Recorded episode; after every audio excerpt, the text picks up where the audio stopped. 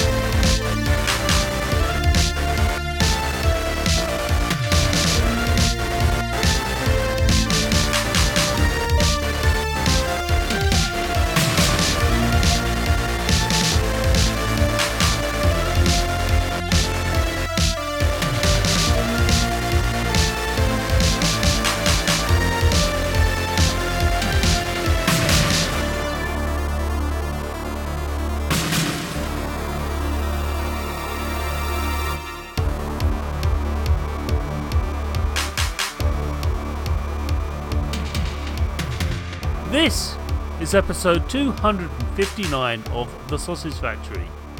Welcome and Merry Christmas! Yes, this is the last show before Christmas, so thought I'd say that now. Put a put a throw at you. Hope you have a lovely one. Whatever you're doing, stuffing yourself with mince pies and turkey and and maybe ham. I don't know. Whatever what people do at Christmas, various things. But yes, have a lovely one from me.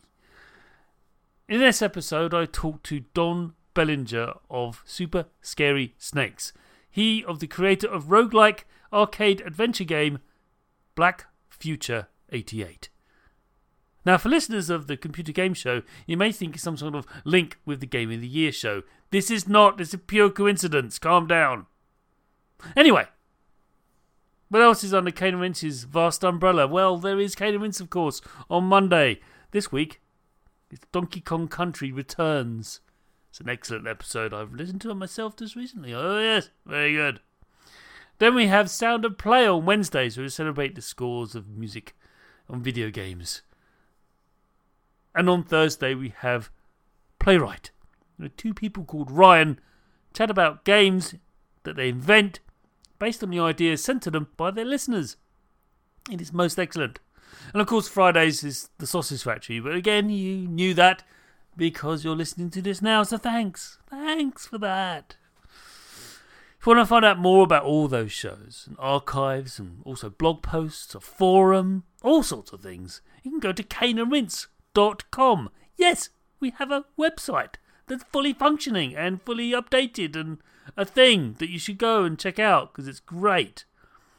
So yeah, caneandrinse.com. Especially this, we're actually doing some uh, end of year stuff, some specials.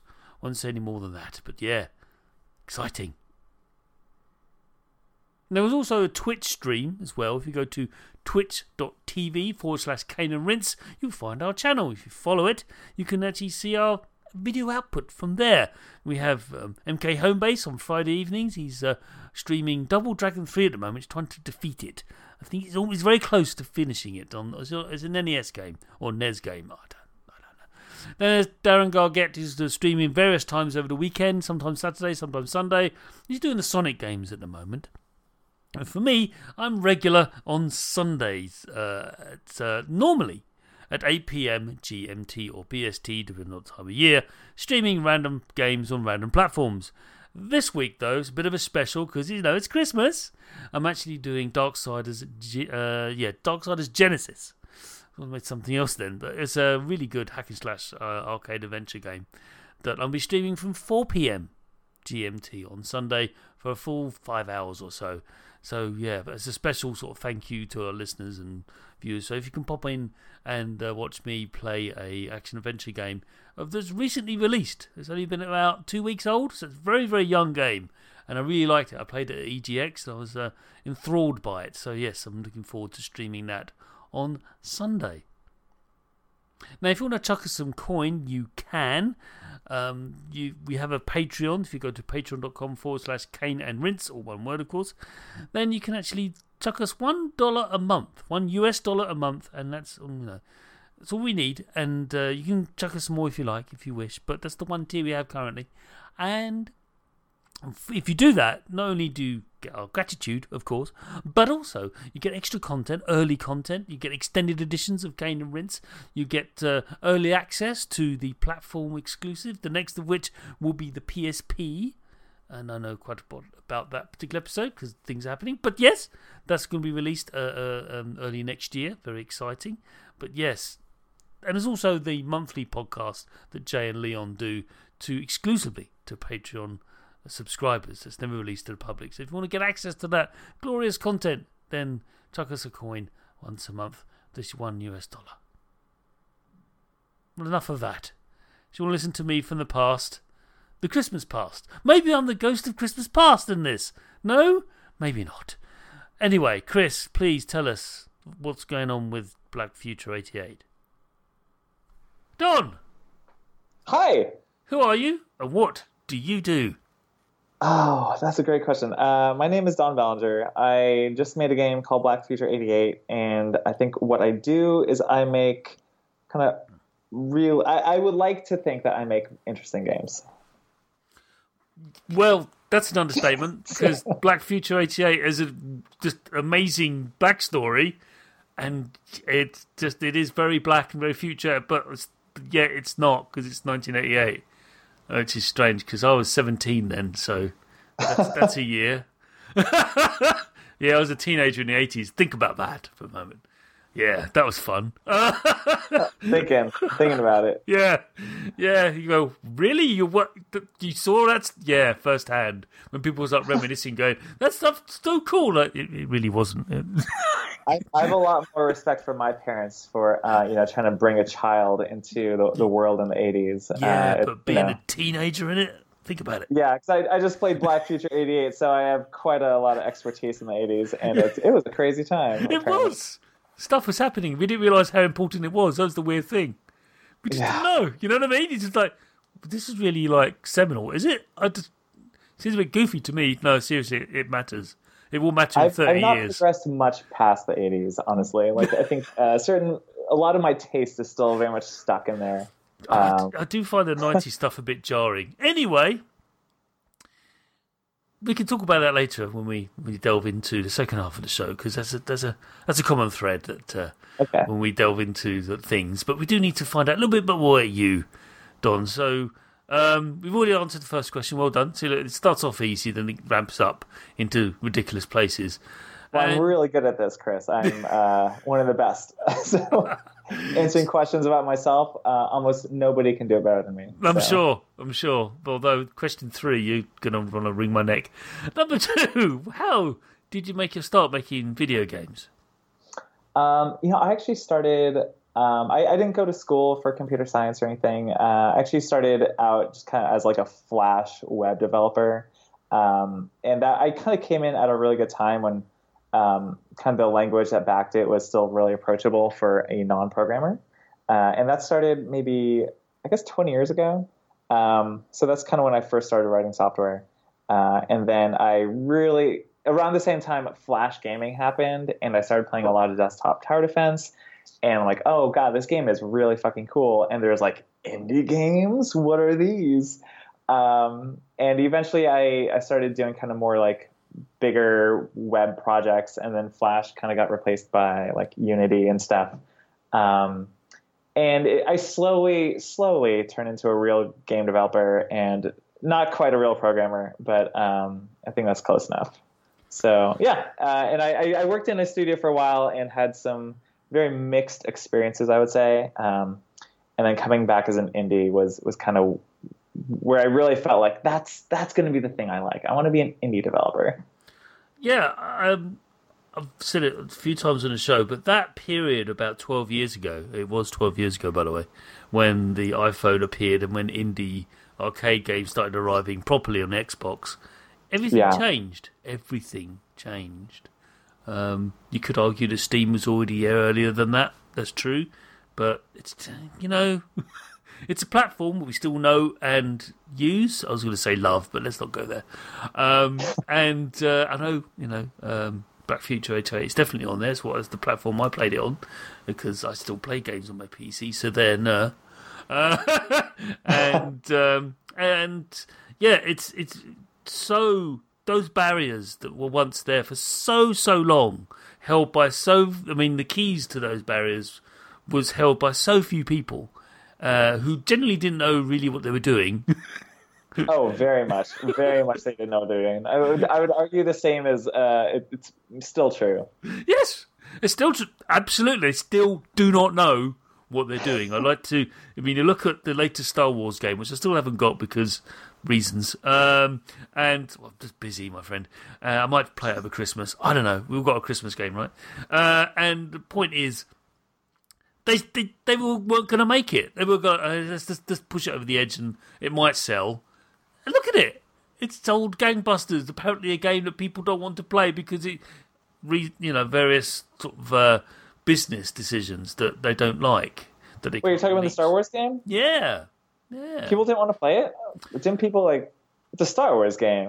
Yeah, I mean, exactly. But it's a, it's a single player game. There's no there's no like micro sort of transaction stuff. There's no loot boxes. It's, it's just a straight game made by EA, which who'd who'd have thunk it? But there it is, and there's a game they thought they couldn't release, and yet they could. And they, you know, it's just again, you like you said, people who did have all that power back then in the late late late nineties and through to the early two thousands, you know, for a very long time, or even earlier than that, they had all the the the the, the uh, resources, but they just generally didn't know what they were doing, and it took the people actually making the game say, look. Go away. Let's just talk to the audience, and you can you can do whatever you're doing over there. Let's just talk to the audience, and then you get games like Stanley Parable and Gone Home etc. Yeah, etc. You, you know what's so crazy about this, like the Star Wars thing, is like, you know, the indie part of the industry is like the indie developers are going to take risks. They're going to take big ones. They might not work out, and that's fine. And you know, the AAA part of the industry, like they they they're generally like more risk averse. But for the Star Wars game, like the biggest risk is like, hey, we're gonna make just a good single player game. Like that's that's like the domain of the risk. Like that's that's crazy. That's not really a risk. That's like it's like oh we're so brave. You know we're not going to make a game as a service. Like that. That's not really that risky. That's not that risky. And yet everyone's going see see like they can be you know sensible. Like no, this is kind of like low barrier to entry kind of yeah it's, it's like the biggest kind of publisher in the world working with the biggest ip in the world and like bravo i guess. That's cool. I mean, yeah. of course it's like a, a, fine game. Like there's very little room for that to really fall over i would think. Yeah, stop um, you know thanks for not being monsters. Yay! Yeah so that's that's crazy to me is like that's where the risk was is making a single player game yeah crazy. weird crazy but it's where we are but you know whatever uh, I say whatever. It doesn't. It does matter. But those of us who are so embedded in the medium itself sometimes forget that there are people who aren't so embedded. Uh, yeah. we uh, can't see the wood from the trees. And we go, well, of course you'd want to play X game rather than that. Like, what? What is that? Like, you know, it's still still. Right. Well, next question. I've warned you about question three, so I've okay, preempted you. But uh, deep breaths. Every time I ask this, it's difficult. But here we go. As a creator of things, what are your biggest influences? Oh, so that's that's a very interesting question. I, I, I think I would answer it two ways. Um, it's uh, as a creator of things, mm. and that is would be one answer, and then a creator of video games would, would be something else. Okay. Um, and I think as as a video game maker, I think it's really important to to have like a kind of a wall between the rest of the fucking video games in the world and I, I, think I think there's a problem that a lot of game makers get into is like they're gonna make they're kind of gonna like approach a genre and they wind up kind of remaking their favorite game minus the parts that they don't like um, and and for me I, I think the best way to avoid that is to mostly read more books and to bake more bread and to like garden more and to you know go on long walks. Um, and and very little of that has to do with like being influenced by video games. Um, I think game design doesn't really necessitate a ton of like gameplay history, uh, and I, I am constantly you know called out on that. I, a lot of people say, "Oh, it's like this mechanic from this game that I never played," um, and I'm like, "Well, I, I don't know. It could be." And then I'll have you know conversations with other developers or people that play games, like, "Oh, did you play?" You know, Final Fantasy, whatever. And I'm like, dude, I've never played a single Final Fantasy game. uh, I have so many like egregious gaming blind spots. Yeah. Um, and a lot of it is because it, it's really important to me that w- if I'm going to make a game, it needs to be influenced by pretty much everything but other video games. Um, so for the for the case of Black Future '88, um, to me, I had like important experiences growing up around fog machines and lasers, and uh, going to Cure concerts with my sister, and like going to indoor arenas with like monster trucks, and like just seeing just like pure spectacle and like the scale of things. Uh, that to me was really important. That that to me is a bigger influence than really any game I played. Um, yeah, so that that's me in video games. I guess maybe the answer is kind of the same with you know as a creator of things. I, I think I, I, really look at things outside the medium that I'm working in. Um, I think film and music and music videos are a great source of inspiration um, that can be kind of applied to to many things. Yeah, excellent answer. That's very well. You you figured it out immediately. The amount of times I've had to explain that question. it's, it's, Nailed it's it. beguiling. Like what? what yeah, I, yeah. It, but you get it. Well done. Well, what, what, what would like? What, what do you think like a, a a wanting answer would would be? Like if I said, "Hey, I, I well, I play the shit out of Dead Cells and Binding of Isaac," like, yeah, I guess that that would be it. like. Yeah, that would be that would be a that would be a dare I say it, a trite answer, but you didn't do that. Of course, you didn't. Yeah, I, you know, I, I feel like I, I played Dead Cells because like I was working on a platformer roguelike, and then all of a sudden I saw an article. It's like, holy shit, like fucking Dead Cells is amazing. I'm like, oh shit, that game looks just like mine.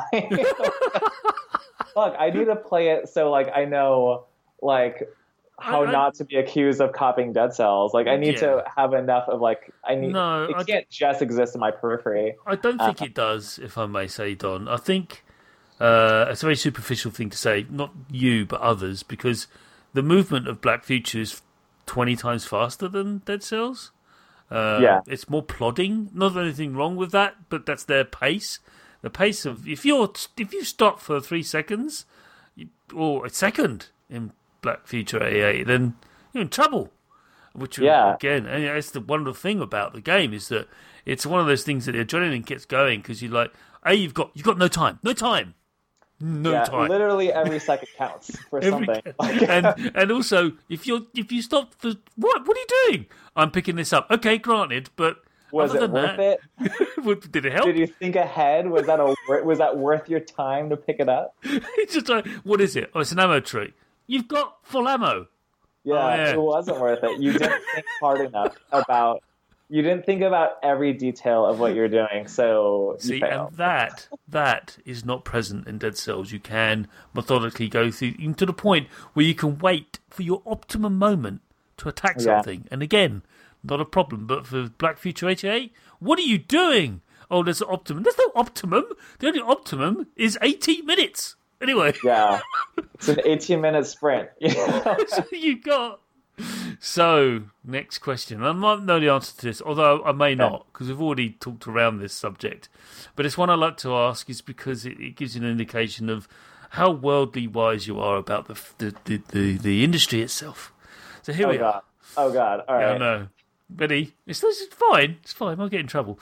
Uh, what developer do you most admire in the industry and why?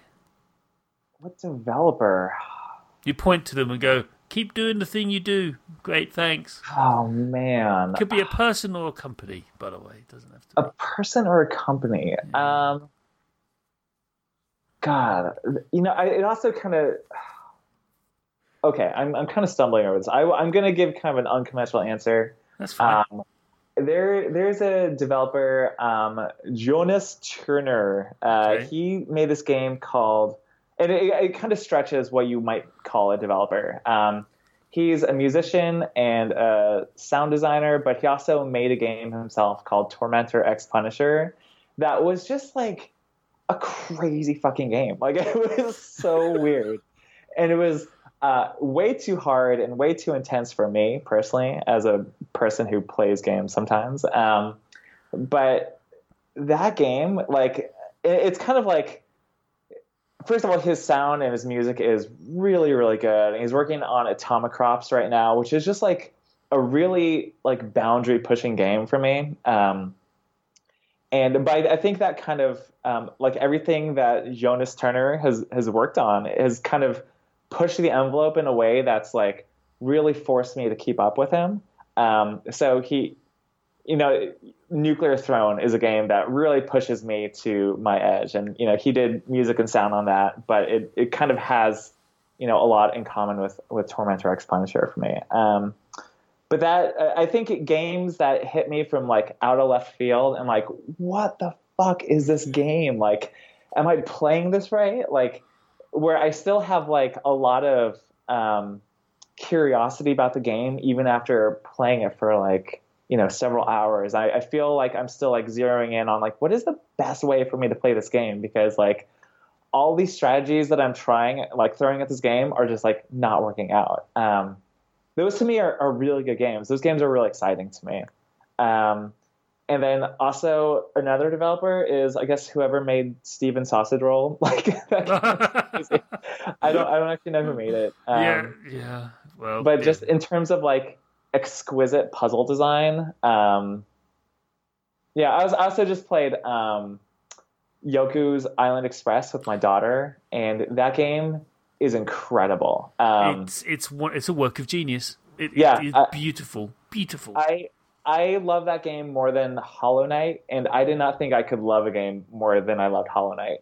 Um, and yeah, Yoku's Island Express, like they took a game where like pinball, like I fucking hate pinball. Like enter like it, it has so much entropy in it that success and failure just kind of feel random. Like, oh, I, I hit the ball, I bounced around a bunch too fast for me to really understand what's going on, and then it fell right between my paddles. Like that's that's like that's pinball like in a nutshell, and it feels terrible. But they they took that and they softened the edges. They made failure not like they made it always feel within your control. They taught you to play better pinball, and then the, just like the world design in the game and the charm and the polish is like is incredible. It, that is a really really incredible game.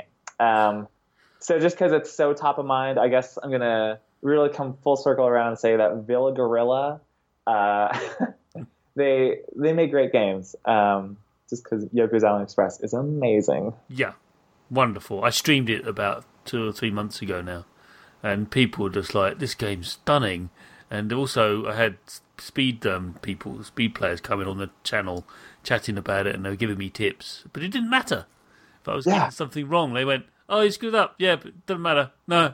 Yeah, that, that game is a joy to play. Um, And, And, of if you pitch it to someone, you go, "This is the worst idea ever." yeah, I yeah. Like I still think about like, hey, because I I went through the whole pitching process and like designing, like putting together decks, trying to get my game funded. If I had like, hey, it's pinball, but in an open world, and you have pinball dungeons, like anywhere on paper, like I wouldn't think this is gonna work out. Like No. I, They'd ask you to leave. Yeah, I, man, Stop wasting my time. Such a good job. On I that game. know, I know. I can't believe it. It's so good. I still think about it like where where did I go wrong underestimating how good this could be? Yeah. Uh, that that game really changes like really challenges me as a developer and a maker of things to, to kind of think bigger. Yeah, and it is. There's also the tone. The tone. It is full of joy. Yeah. You know, there is bad things happening, but it doesn't matter because, you know, everything's going to be all right in the end. Yeah. Yeah, it's it, everything's are just like non-threatening enough. Um, and my, my daughter is six, and exactly. Yeah. uh, that was just like the perfect game to play together. Yeah. Uh, and that was kind of the first game that has like pretty high skill that she could actually kind of drive with a controller. Um, usually, you know, I, I have to kind of help her out with stuff. Um, but that, that that game is so good. It's brilliant. Mm. No, no, fair play to you, sir. Well, well done. So, Nick, last question in the first half. So, Okay. uh, you- you- just last one. Um, this is giving an idea. I think you've you again partially answered this, but let's see what what it's going to be. Uh, what are you playing right now? Mm, mm. That, kind of nothing, honestly. Like I, I just finished uh, Yoku's Island Express. I have Indeed. a bunch of games in my queue, and I am so busy with like Well, well, we, we have a we have a caveat to this question. Okay, It's okay. called "What are you planning to play right now?" Mm, okay, okay. This this is pretty good. Um, I'm still playing uh, this indie game that my friend made called Lucah. Uh, Lucah, Born of a Dream, I think is what the the subtitle is, and that game is really really good. Um, and I've slowly working my way through it. It came out like maybe a year and a half ago. okay. Um, so I've been playing that. Um, that's that's my list. You know, I'm I'm kind of working on a new game, and Yeah. I'm it's it's kind of an open worldy kind of thing. I can't say too much about it, but I'm playing a lot of games kind of in that space. Uh, and Yoku's Island actually was one of those, and that's why I was playing that. Um, but yeah, I'll, I'll say I'm I'm looking at kind of I'm playing a lot of games right now for research and not Ah. real necessarily for fun. Ah, uh, okay. And for you and to I- reveal that would actually then people may be able to guess what your next project is, possibly. Oh, I'm I'm actually pretty happy to talk about Oh, that. okay. Um, but I'm also like very much in Black Future 88 right now. Um, I'm Mm. working on some a lot of bug fixes. Well, it's just and, yeah, and uh, some some new content for it. Um, oh, lovely. and but I, I'm also um, you know working on a, a second game, and that's that's gonna be neat. Um, no, no, we, we, we, we we got you know we've got Yoku and we've got the Lucah game, and I think that'll Yeah. cover it. Yeah, yeah. I'll, I'll tell you right now, it's a uh, it's a sci-fi gardening game. Um, I've, I've been on a really hard sci-fi bender for the last few years, just like consuming books.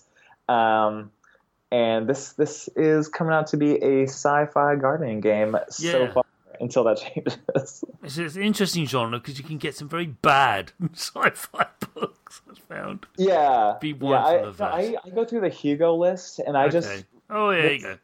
That's there's enough like nominees and novellas and like enough of a backlog yeah. that I- I've not like con- like devoured the entire like history of Hugo winners yet. Um, so when I when I do that, maybe I'll finally get to the bad sci-fi books. um, I've, re- I've read a few shitty ones like that. You know, a friend gave me, or, or maybe a like a well-regarded book that I personally didn't enjoy. That's uh, fair. Yeah. Yeah. Yeah, to this day, I should have never read all the Dune books. Just the first one would have been Oh, fine. Those books look. I see them at every library or book sale Yeah. or like estate sale I go to. I'm like, somebody bought that, but like some of those last ones don't. Yeah, they don't. They don't. It's just, yeah, didn't need to know about that strange shenanigans. Right.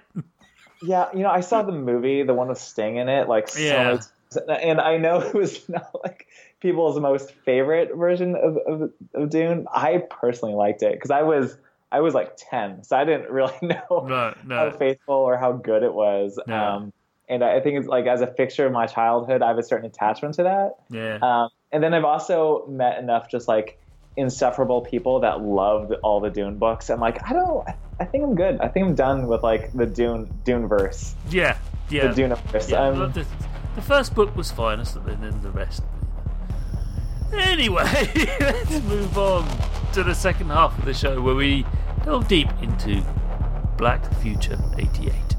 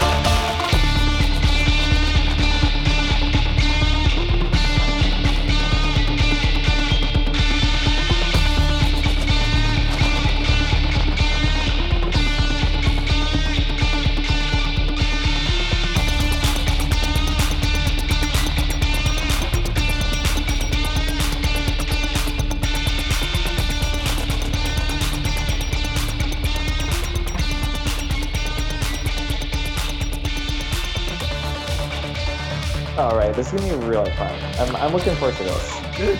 Good. I, I know I am. I've been for a while. Um, ever since you've been to be on the show. So, this first question isn't a real question; it's a request. Could you please tell us what is Black Future 88?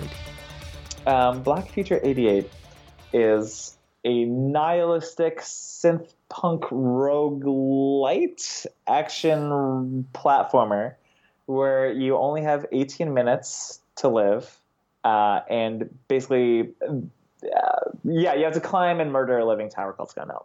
Um, and things go really fast um, everything counts and yeah, I'll just stop there. I think that's that's that's what Black Future 88 is. Yeah, we'll flesh it out as we go through these questions, Yeah. but that's pretty much it. I think Yeah. one mechanic we do have to explain is that um, you, it is very much you um, making your way through areas as quickly as possible. Um, areas are locked off until you killed everything, uh, uh, and generally, so that slows you down somewhat unless you find everyone very quickly and dispatch them as quickly as you humanly can, uh, and then move on. Either, or do you? Do you move on? We'll talk about that in a second. Uh, so, first then question, uh, and the one that struck me, and it's something that reviewers and observers or commentators, I sometimes call them, uh, or ourselves, uh, have noted, is that unlike most roguelikes where you you die and then you get resurrected and then you get bonuses and boosts and you know they add some uh, health to you, they increase your weapon capabilities and stuff. Whereas in Black Future 88, that doesn't happen. What happens is yes, you've unlocked stuff after you've died because of the effort you put in, uh, but you don't get that stuff from the outset. oh no, you gotta you gotta earn it. You gotta find Otherwise, it. You, you got to go and find it. Why? Yes. Chris, I'm I'm so glad this is our first question. This this is like the most important part to me. Yeah. Um, and I, I think early on in development, I was really on the fence of like, hey, do you have like this kind of grindy progression where you kind of like even if you just aren't clicking with a game, you have a little more health next time, you do a little more damage. Um, you know, a lot of roguelike games have done this very successfully. Um, and I, I per, at the time, I didn't really have quite an opinion on it. I, I, I thought like both paths were going to be really good. Um, and then my, my friend Ryan told me like, hey, what I love about playing Spelunky is that I know that every run, this could be my best run ever. And I'm like, oh, that's it. That's exactly it. That's, uh, I had no opinion on this before, like five seconds ago, but now I am all about this idea. You're, this is 100% it. Um, so I, I really want that, like the, arc and the progression is really about the player and their immersion and involvement in the game. And it's them, um, you know, the game is so punishing and sneaky and cryptic that a, the game isn't really mechanically that hard. It's really about learning and mastering the content. Um, and so that's kind of like the crux of difficulty. And having the player just like kind of eke out like more knowledge about how weapons work, what their effective ranges are, um, kind of how tower upgrades and tower curses work. Um, that that's really where the challenge is, uh, and really mastering kind of the world of Black Future. To me, all of a sudden, is a lot more fun than grinding out stats. So that that was kind of the the history behind that decision. For me, it feels like, and forgive me to, to break this down, what you've made here is, is quite complex. But I love to, it feels like, it's like one of those sliding puddles. Yeah, You got a little picture, and it's just like, I kind of know what the picture is, but what if I move that one and that one there? Oh, no, no, see, that didn't work. and eventually, but you figure out all these pieces have a relationship. yeah, And sometimes you've got to destroy parts of that picture to make the rest of the picture. Like a Rubik's Cube. The thing about Rubik's Cube is it's not about making the sides. No. It's really No. about understanding the pattern and eventually you does all the sides come together. But it takes a lot of destruction before you actually create.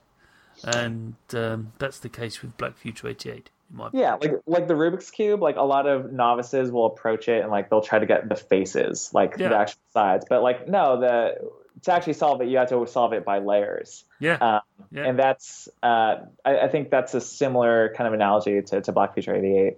Um, it, it's not really about um, the moment to moment gameplay. It, it's kind of like internalizing how the whole picture fits together and kind of building a strategy to get yourself um, through the tower as best you can and and deal with just like all the stuff that happens while you're doing that. Yeah, and it's a, it's a visual delight. But again, we'll talk about that later.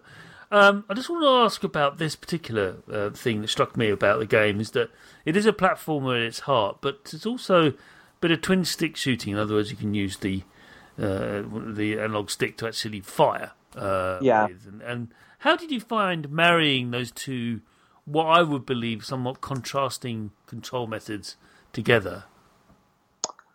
How did I find it? Like, I, I, are you asking like for the justification there, or kind of like what was like or, or, or I guess like the design process. Yes, just really okay. the understanding of why did you go with that? You could have oh, gone yeah. different ways, or was it always there? I don't mind. Mm-hmm. No, that was actually really iterative, um, and I'll, kind of tell you how it started. Is yeah. you know the game, you know, early on it had just a tremendous amount of guns, and it was very gun based, and it also has had the same verticality that it has now. Like it's always had just like really dynamic, fast, fluid motion.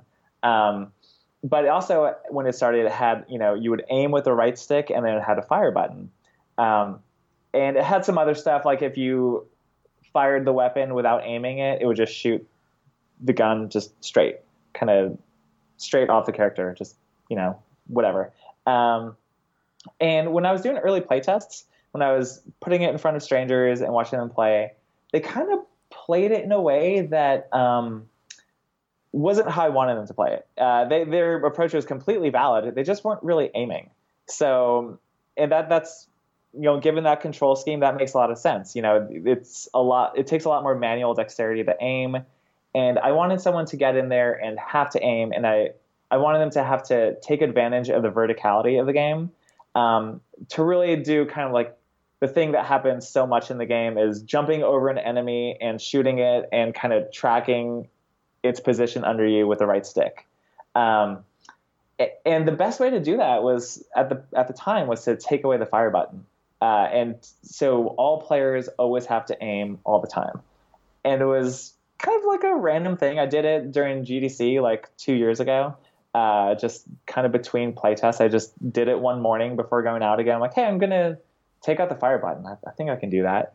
Um, and that that was pretty good. That I, I was actually really happy with that for a very long time uh, until it came to put it on the Switch. and, then, and then it became a really big problem because um, it's generally a bad idea to, on in terms like controller interface design to use the right stick and the face buttons.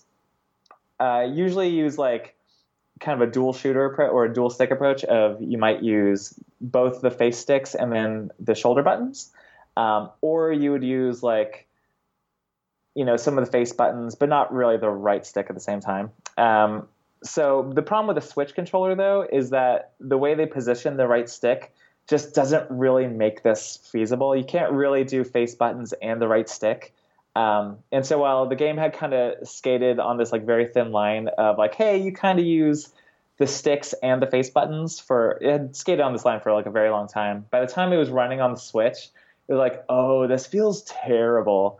Um, so it really needed just like a simple button that would always attack the thing that the player should probably be attacking.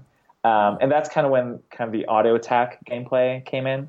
Um, and that that really changed the pace of the game because you can just press the X button on an Xbox controller or um, whatever it is on the Switch. I guess the the Y button, and um, the the player will kind of find the thing that is closest to them that they can see that presents the biggest threat, and they'll automatically attack them.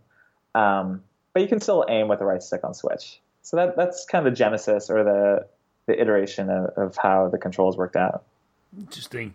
Um, yeah, because my um, Switch, I, I, have Hori controllers, so they're basically like a an Xbox controller split in half. So rather than little dinky things, I have these chunky things, so makes life a little bit easier. Oh, really? It's a Yeah. Hori controller? Yeah, I'll, I'll link it to you at the end of the show. Okay. they're they're amazing. um, But they basically just turn the controllers into something you can actually grasp rather than hold. If you get what I'm meaning. Oh, nice. I do see it actually. Yeah, Yeah. that looks good. Yeah. Yeah, it's yeah. So that makes you know playing Black Future '88 and Chasm much easier. Oh, than- really? Yeah, yeah. Did Chasm do something similar? Uh, no, I just found it easier to play with that controller. Yeah. yeah. Personally, the the Joy Cons, um, they're I think they they made a, a really great device with the Switch, but I think they made the most sacrifices with the Joy Cons. yeah, Um, And you know, coming from like just a, a sturdy controller like a, a DualShock 4 or an Xbox One controller, yeah. It's get, then going to Switch, it's like, oh, I want more from this controller. yeah, it's a tough Um, sell. Yeah. Yeah. Right.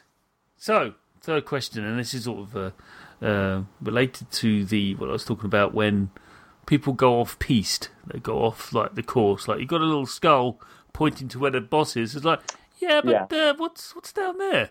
Oh, nothing. Yeah. No, no, no. What's what's down there? Nothing. No, seriously, what's down there? Something. Something. Something. something. So really, there's a lot Yeah. of models of risk reward within Black Future 88. F- Yeah. Sorry for the mechanic description there, listeners, but it honestly is. It's it's a, an abundance, layers upon layers Yes. of risk reward. Uh, Yes. With the most obvious being the temptation to go to side, what I call side areas. I'm not sure what, the, Yeah. what you describe. Uh, to get off the critical path, I guess. yeah, they're basically I believe them to be typically you get something from them. Something good, Yeah. something bad, some just something happens in them. There are enemies there you have to take down, but or some maybe not. There's a shopkeeper, that's nice. Yeah. But how have you balanced their presence against the uh, player's actual progress to the top of the tower? Yeah, so that that kind of comes down. That, it's like a. I think I only have a very technical answer for this, so uh, apologies in advance. Um, but it, it really is part of kind of how you make, or kind of how you hammer a procedural generation system into something that feels fun um, and feels good or satisfies certain rules. Uh, so for Black Future 88, it's it's actually built like a layer cake. Uh, the procedural generator, like it, it builds the first layer of the tower, and then it kind of puts the boss at the top of it, and then off the boss, it'll build like the next layer of the tower. So it, it builds the whole world at once. It doesn't have any loading screens once you're in the tower. You're you're in it for good, uh, and there's a lot of really cool stuff you can do with that.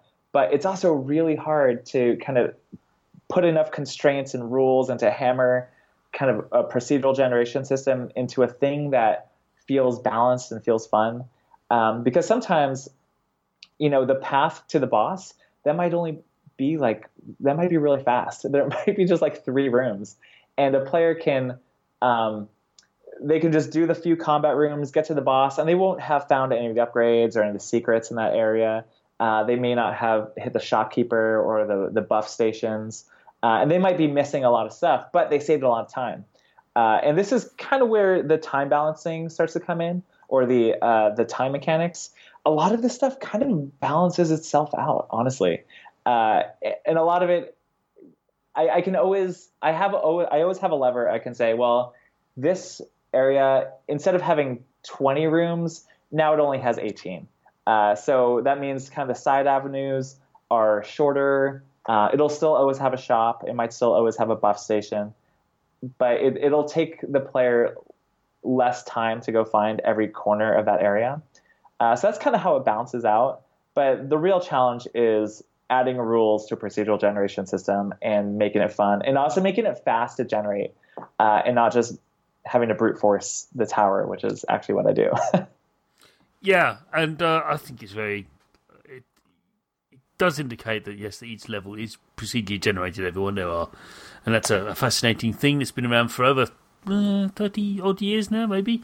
Uh, Yeah. But it's only recently that people have got the gist of how it really can empower the creation of Yeah. levels, or indeed, it's it's a fine art because sometimes you find that oh, this feels like it's been made by a machine because uh, Yeah. you can see that you can see almost see the boolean logic how it came to be like oh that's why that's there Yeah, the, the, the time pressure though is like that that risk reward mechanic Yeah. really does. Um, it, it makes exploring risky because a lot of things can kill you very rapidly. Also, but also anytime you spend exploring, it costs you time to do that. It does. Uh, does. So that that to me is really wonderful.